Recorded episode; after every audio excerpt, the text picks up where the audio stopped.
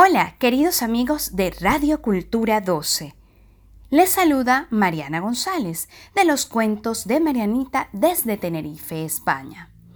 Y les quiero contar Los escarabajos de las palmeras, un hermoso cuento de la escritora canaria Pepa Aurora.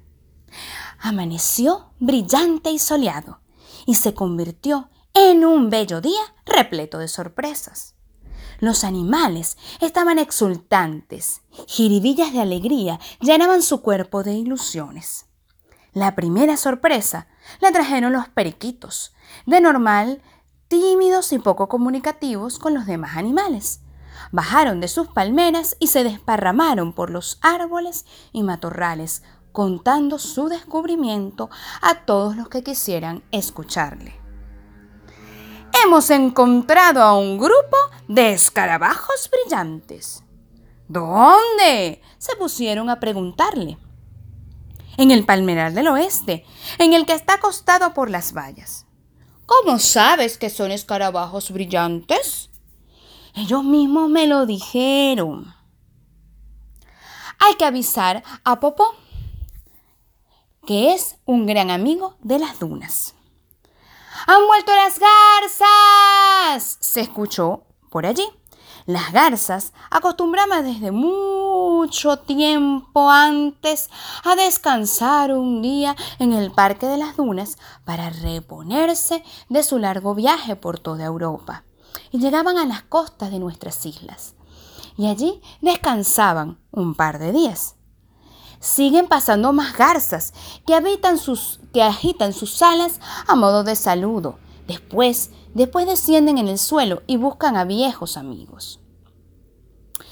Y así pasó, que entonces empezó la temporada de lluvias y empezó un poquito el frío. Pero antes las garzas descansaron, llenaron sus buches, bebieron agua y saludaron a todas. Solo una, la garza platina, que se había roto el ala, quedó en aquel parque. Adiós, amigas, se despidió del resto de sus compañeras, que ya tenían que seguir su viaje. Solo se tomaban aquel tiempo para descansar. Te recogemos el próximo año, cuando ya llegue de nuevo el verano. Platina se quedó abatida entre las palomas y gaviotas porque acabó sintiéndose segura de que en ellas encontraría la amistad y la ayuda para curarse. Verdinosa y Fresona preparaban animadamente el viaje de nuestra amiga Popó, el escarabajo de las dunas, a las palmeras del oeste. ¡Ay! Creo, creo que la llevaré sobre los hombros, propuso Verdinosa. Es un camino muy largo, muy difícil. Es imposible, comentó Fresona. Verdinosa croó con fuerza y Fresona, Fresona batió las alas. Sus toques de arrebato alertaron a sus vecinos y enseguida se presentaron para ayudar. Estaban ya dispuestos para salir en busca de los demás escarabajos cuando se nubló el cielo y el día les regaló otra gran sorpresa. Era la lluvia, pero una lluvia fina, constante, sin viento, que lo empapaba todo. ¡Ay! ¿Qué razón tenían las garzas de irse? Ya estaba llegando el otoño.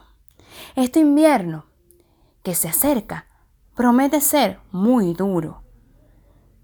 Empezamos el otoño y ya está lloviendo. En eso escucharon el susurro quejón de un gorrión. Dos horas más tarde, la lluvia pintaba caminos brillantes por las laderas y montañas. Verdinosa miró hacia su barranco y a través de su ventanita, entre los meandros, vio por primera vez su hermosa casa de Chamuriscán. Pobre Verdinosa, solo quería saltar y revolcarse en el fango, dejar todo y marcharse a su presa de agua dulce. Me voy, dijo, y sus acompañantes se quedaron perplejos. Me iré cuando Popó consiga a sus hermanos. Rectificó. Claro, ¿cómo se iba a ir Verdinosa dejando a Popó sin sus acompañantes? La ranita gris se quedó muy triste, pero no podía acompañarla porque había puesto un montón de huevitos que estaban a punto de eclosionar. Además, allí era feliz, le gustaba la charca y se había acostumbrado al agua salada y a jugar entre los peces. Cuando acabó la lluvia y volvió a lucir el sol, ese era el momento para salir en caravana hacia el palmeral del oeste, donde vivían aquellos escarabajos brillantes. Popó, Popó viajaba, aupada por Verdinosa, que se iba al lado de Fresona. Le seguía la legión de animalillos cargados con sus mejores armas y sus ropas de camuflaje para que no se pudieran ver y nadie pudiera intervenir. Al atardecer llegaron al palmeral. Solo les faltaba localizar la palmera de los escarabajos brillantes. Y colorín colorado, esta linda historia de otoño ha terminado y nos hemos quedado con Popó, escarabajo de las dunas, verdinosa, la ranita, fresona, la gaviota y lo que le ha pasado a la garza que viaja por Europa. Muchas gracias, Radio Cultura 12.